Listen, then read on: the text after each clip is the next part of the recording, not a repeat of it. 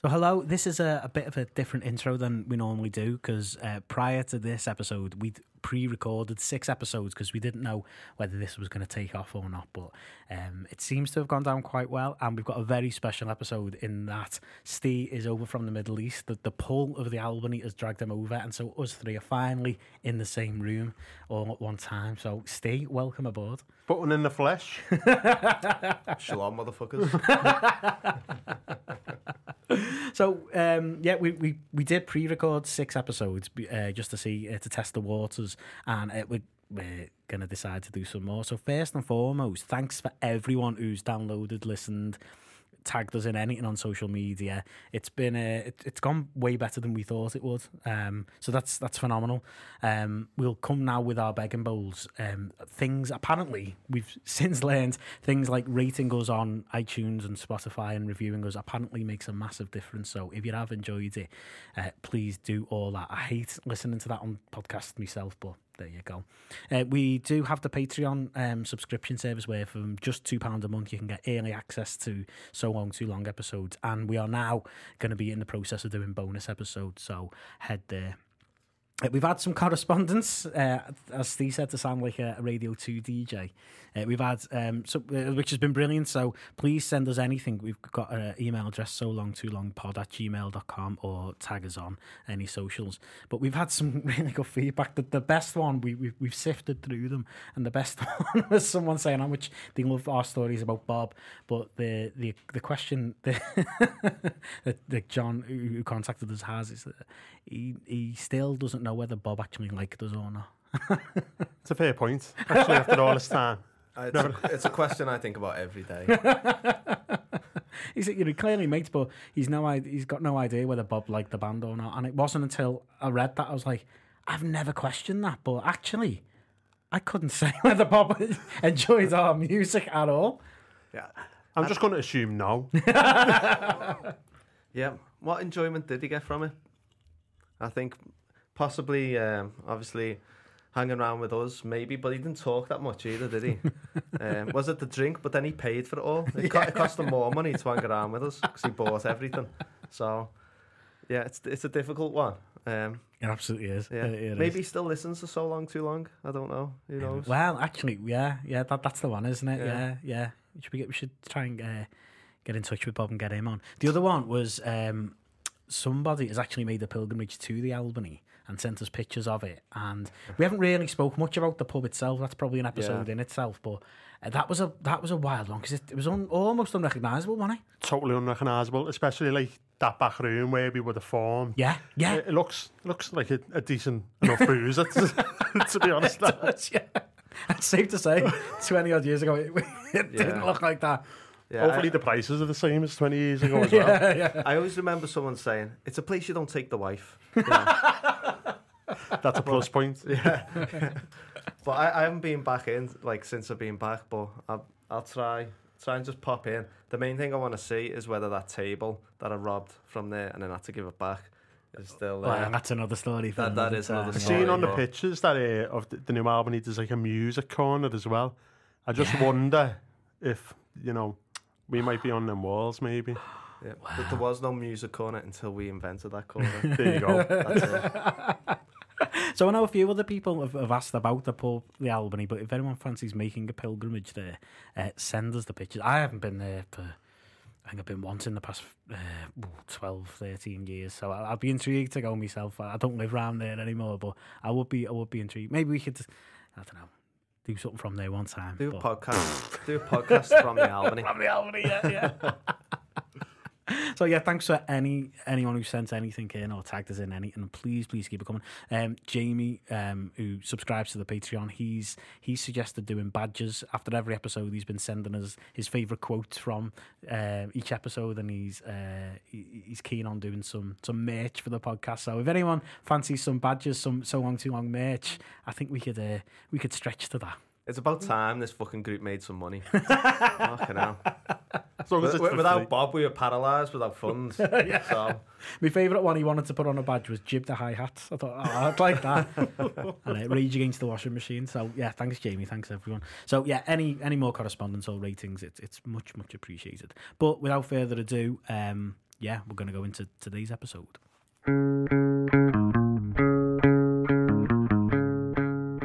This is So Long, Too Long, a true-to-life recounting of a band that, despite their very best efforts, seemed destined to break into the big time if they could only overcome one hurdle, themselves.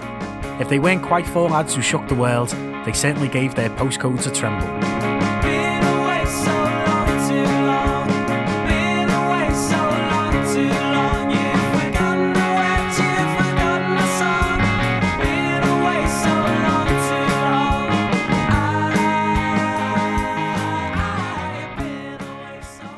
Through one thing and another, a pal of ours called McVeigh finally got us a gig in town.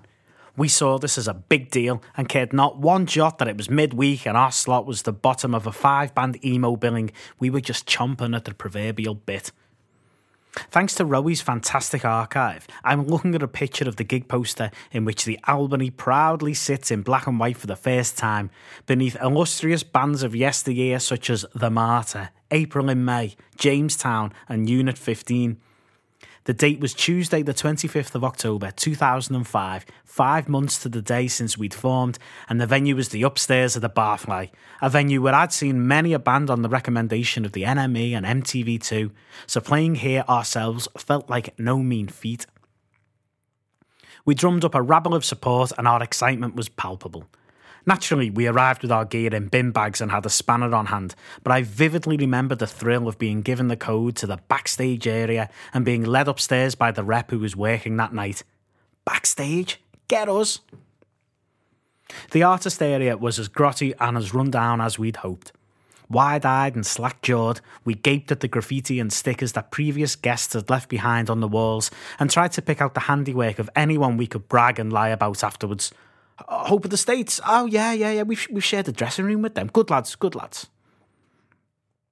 We were extremely careful not to let on that we'd never done this before, and in a manifestation of the empty vessels make more noise adage, tried to hold ourselves as sage veterans, holding scant regard for the minions who are actually working so hard to make sure the event ran smoothly, as opposed to the mindless, moronic newbies we really were.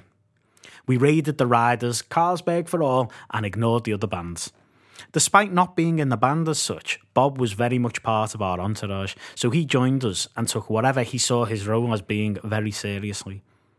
A naturally quiet lad, Bob possessed a wild streak that would often reveal itself without much warning, and so it was tonight. Clearly reading the mood of the room as he saw us flourishing rock stars bouncing round, ready to raise hell at the drop of a plectrum, it didn't take long before Bob walked up to the plywood wall that separated our room from the adjacent room and without any declaration or proclamation, wellied a hole in the wall and put his foot clear through. Fucking hell. I'd love to say that at the time I found this behaviour reprehensible and scolded Bob accordingly, pointing out that we should be respecting the hospitality of our hosts and that such silliness jeopardised not only our music career and reputation, but the wider scene itself, as it could not survive without grassroots venues and treating them as such is an ill-afforded folly. I'd love to say that, but we found it hilarious and laughed our heads off. Bob reacted as if nothing had happened and sat down with a beer while we looked for a television and an open window.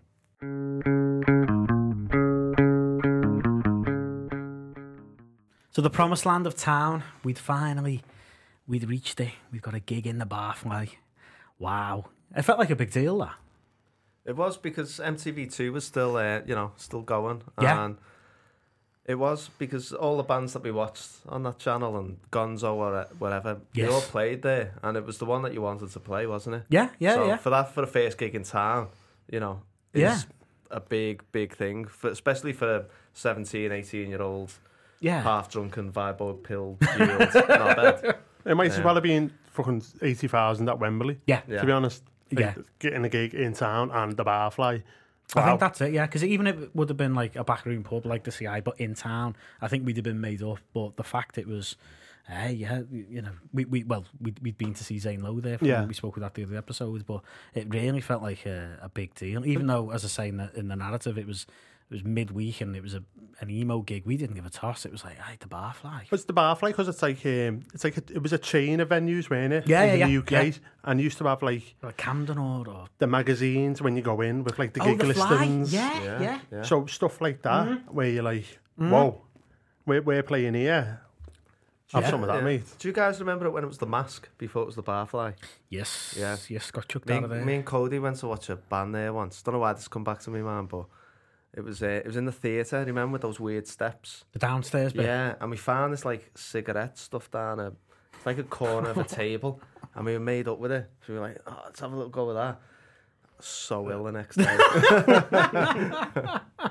Don't know why. That was never going to end well. What was the band called? They were called Mohican Bladerunner or something. Shittest band I've ever seen in my life.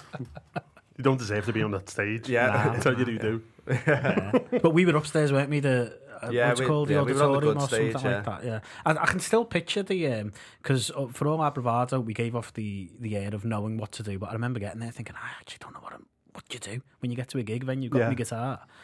Didn't have our amps because we didn't own our own amps. So. Well, no, our amps were 10-watt amps. Yeah, so we were just on the assumption we were going to use the other band's amps. But I remember getting there being a bit like, what do you do? Because we'd never been backstage or... It's like when you pass your driving test and then your instructor isn't next to you anymore. You're like, I don't think I can drive, you know.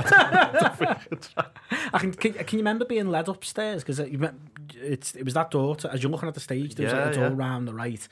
And I remember, someone giving us the code and leading us upstairs, and I felt like we'd arrived. Oh, it's where like normal people aren't allowed to go. Yeah. It's like, we had I think like a wristband or something. There was a dressing room for us. Yeah. All the gear, no idea. Actually, not even all the gear. No. Just no idea. Not all the gear.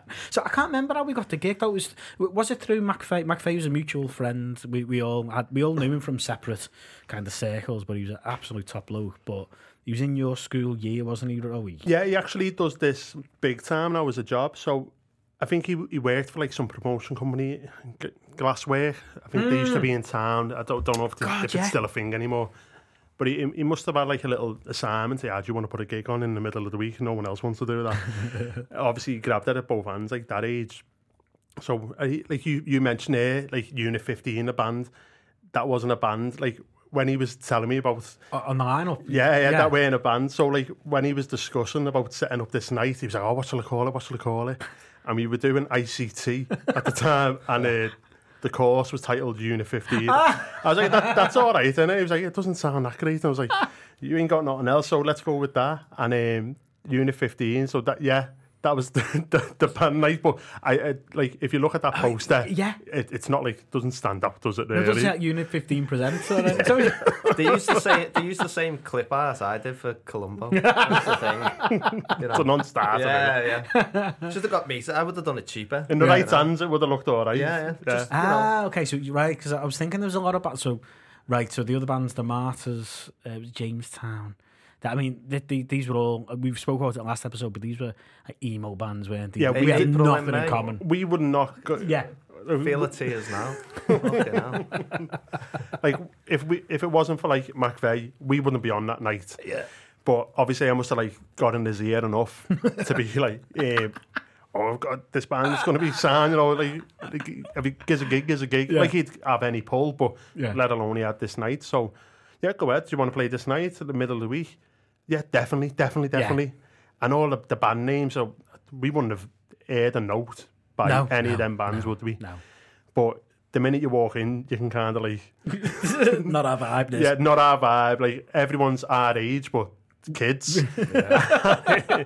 Yeah, like, they definitely didn't have Lacoste trackies or... No. They had, like, those barbed wire rubber bands. Oh, remember them? Yeah, they had them. Shag bands. No, not the shag, but they were like plastic barbed wire ones, like edgy stuff. Like and then those checkered vans. Fucking just to see a checkered vans. Just the smell of hairspray. Yeah. You could smoke indoors back then. Surprised I made a few casualties. It definitely wasn't rooty. I think we can all establish it wasn't rooty. But we were just chomping at the bit, weren't we? We could have been playing with fucking S Club 7 and we'd still be like, yeah, we'll do it. I would have loved to have played with S Club 7. But instead we had all these bands, 5 of them or whatever it was, singing about this high school that didn't exist. Yeah. You know? Yeah. I was like, fucking hell, we all went to the same fucking school, what are you singing about? We've just got PE next. I'm so fucking emotional about that. Get your kit on and have a run. Fucking hell. Back your books. Yeah. But it was quite busy. I remember because we'd whipped all our mates and friends, and I remember my mum and dad coming down and everything because it was our first proper gig. Oh, so it was chocker, like it was, wasn't it? Upstairs, you had that like wall in the middle of the venue, didn't you? Yeah, there was like what the sound desk was. Yeah, but it was full because the bar was after that. But from memory, it was really full of kids like making the most of like this gig that's about to go on. Yeah, yeah, and we ignored everyone. Yes. of course. We were just like, where's it? We've got a backstage area, have we? Show us where it is. Even if it was like the bill was shared with like-minded bands, I think we would have blanked them. Yeah. But the like-minded bands, we all would have been, well, I specifically would have thought, yous are all shit. and I don't like yous. Even though it would have been like, hey lads, I'm fucking shit. Yeah. Did somebody mention Free Carlsberg? Yeah. Where's the ale? Yeah. I can still picture it. I mean, it was grotty, wasn't it? It was as run down as you'd want it to be. Yeah. I remember being wide-eyed, thinking, trying to hide my excitement because, I wanted to give off the air of, lads, I was always going to take his ear. Don't worry. But I remember feeling giddy because band stickers were around the wall, weren't there? And it was just everything that you could have dreamed of. Yeah. And like again, you're seeing behind the curtain for the first time. Yeah. The fact it was a Wednesday night, you're playing to your mum and dad, you didn't care. It was like, no, this is what we do now. Yeah. This is what we do. Got to get used to this. Yeah. And Bob didn't give a fuck. Bob was not impressed at all. Bob just sat down on the couch and before long put his foot through the wall. Yeah. That was one way of making an impression, wasn't it? Because the hosts were really nice. Oh, everyone's dead sad. And then I remember sitting in like the corner of the room and you had the stairway up into our room. Yeah. And then this fucking leg just coming through the wall. But as he naked leg, shorts. And then he got stuck. Did he? Yeah. So like he's fucking wriggling his leg out. I was like, fucking hell! They're gonna see that. They're gonna know that. And the fact that we're the only ones in this room, they're gonna be like, the non-emo band just got emotional and kicked the. But there's no warning, was there? He came up with his bottles of Carlsberg that he probably bought for all of us, and maybe that was it. Yeah. Probably like he was probably trying to help us out because he could probably see the tension on us and like, hey, these lads, they're nervous. I just need to break the ice here. Break the ice, break the wall. Check a Converse wouldn't go through that. The Vans are that no chance. Yeah.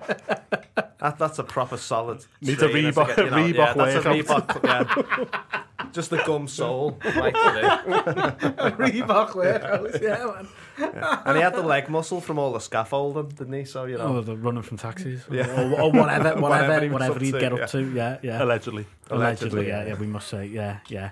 But it was thoroughly exciting, and I remember scanning the walls for like anyone I could just grasp onto and brag about it. I was in uni then, but anyone I could brag to, because we'd seen loads of bands there. I think the week before Franz Ferdinand played there, like that's it, isn't it? Yeah. And they would have been like hot as shit. Yeah. Well, Mohican Goldblade played there. No one remembers that gig, but you had to be there. Yeah, only 6 people there, but of those 6 people, they all went and formed a band.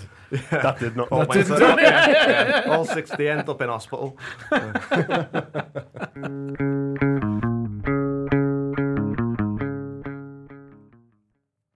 Compared to our first trial gig at the CI a few weeks earlier, my memories of this gig are surprisingly clear.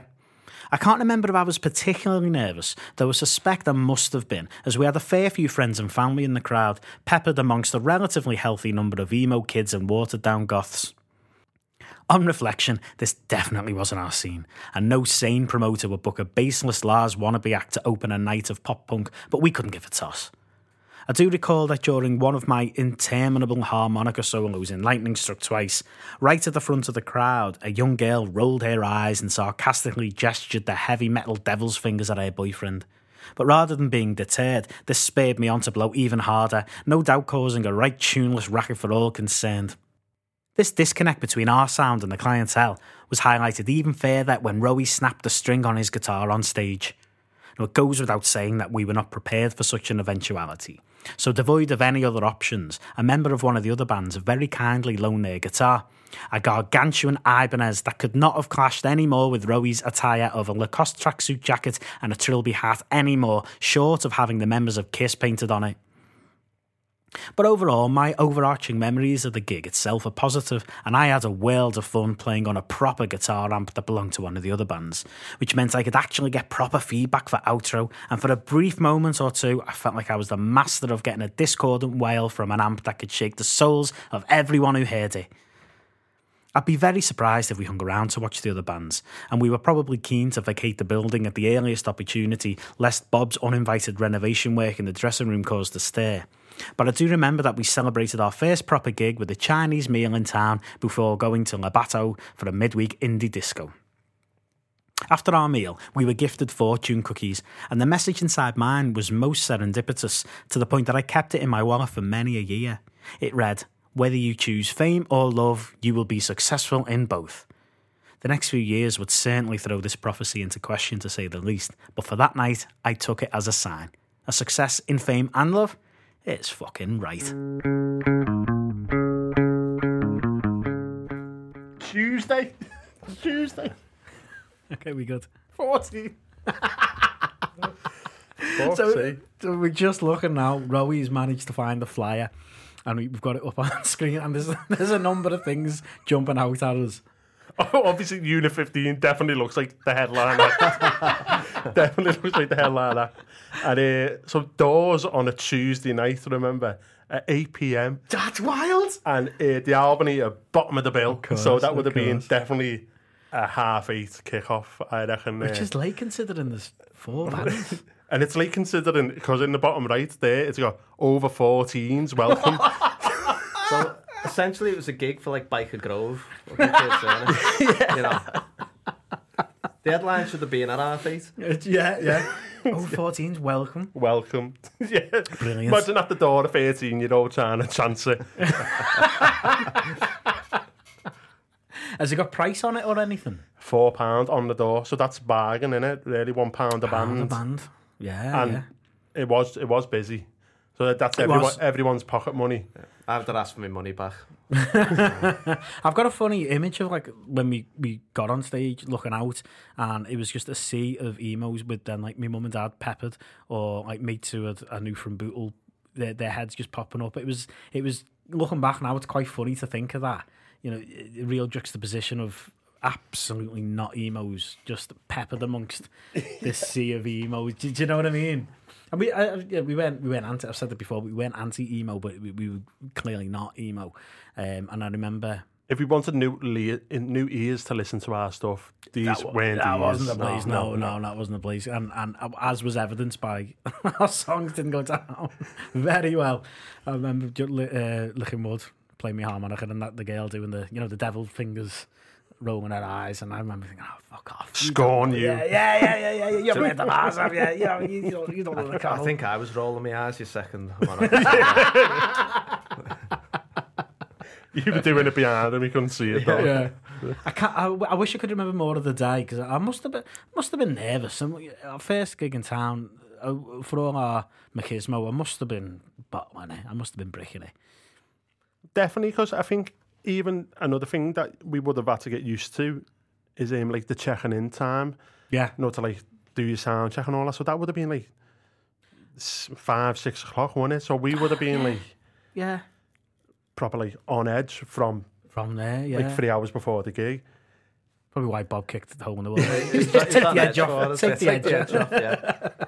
Try and get us thrown out of the place before we even play the first gig. He's on that, Bob, isn't he? He's on.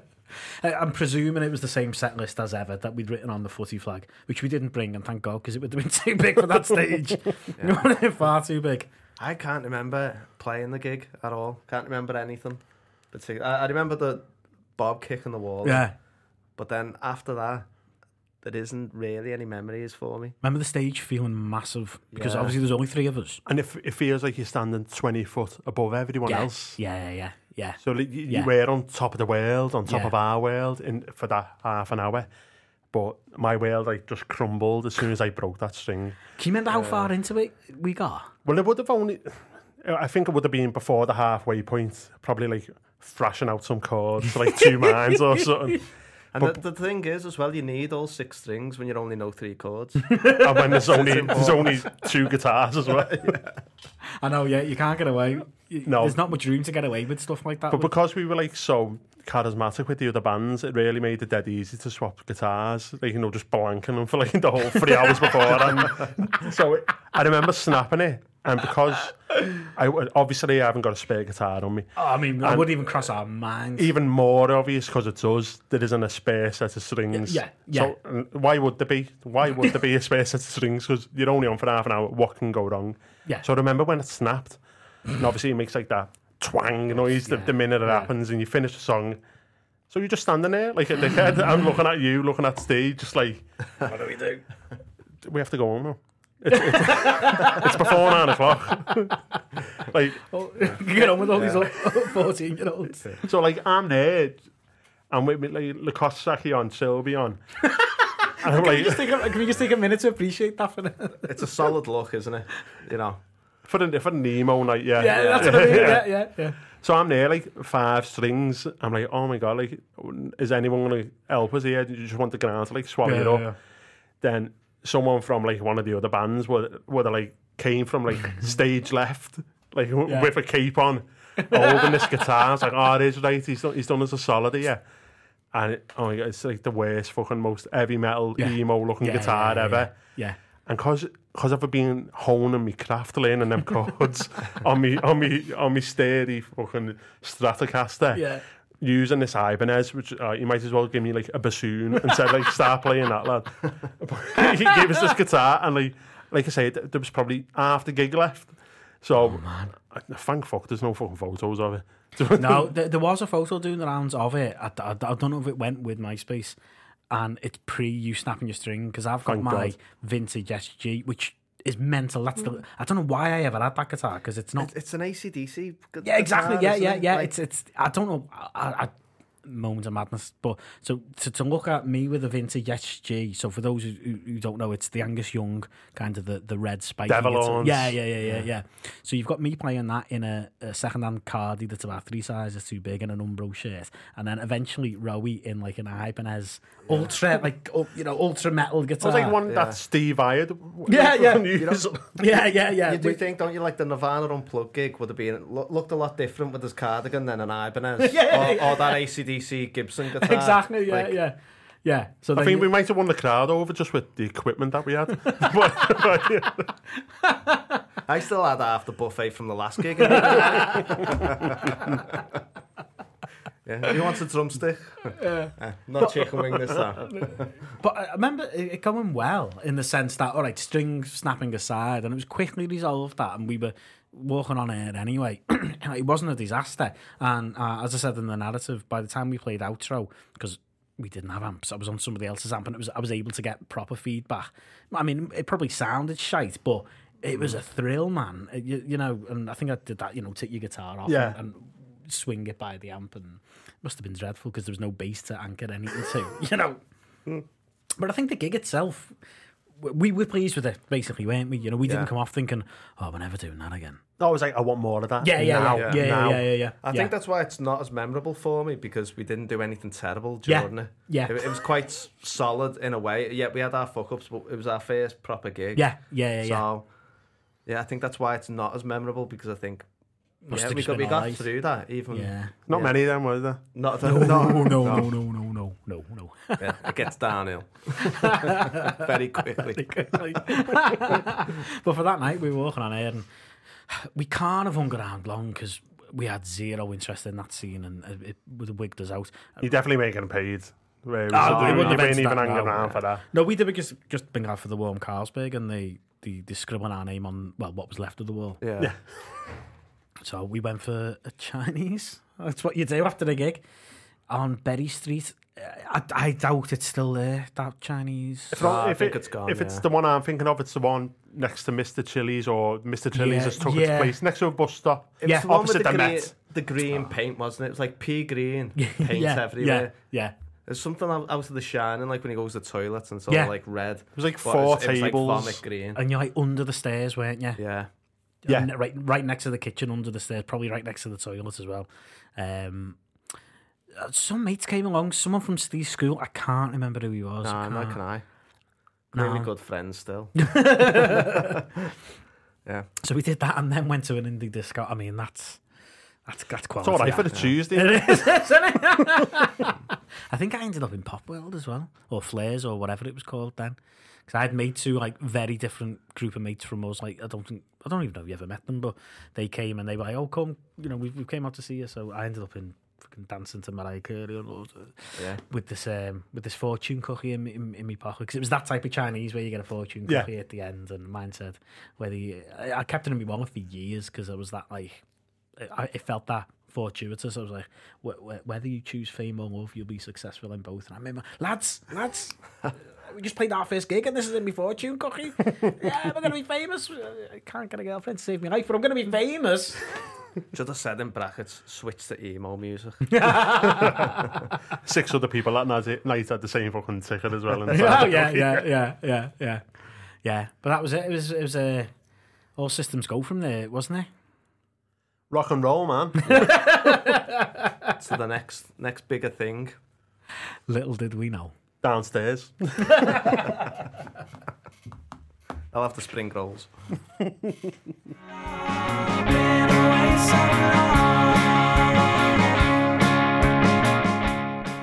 So Long, Too Long is a podcast written by me, Matty Lachman-Day, also starring Liam Rowlands and Steve Buckley. For more information, search So Long Too Long podcast on all socials or email us at solongtoolongpod@gmail.com.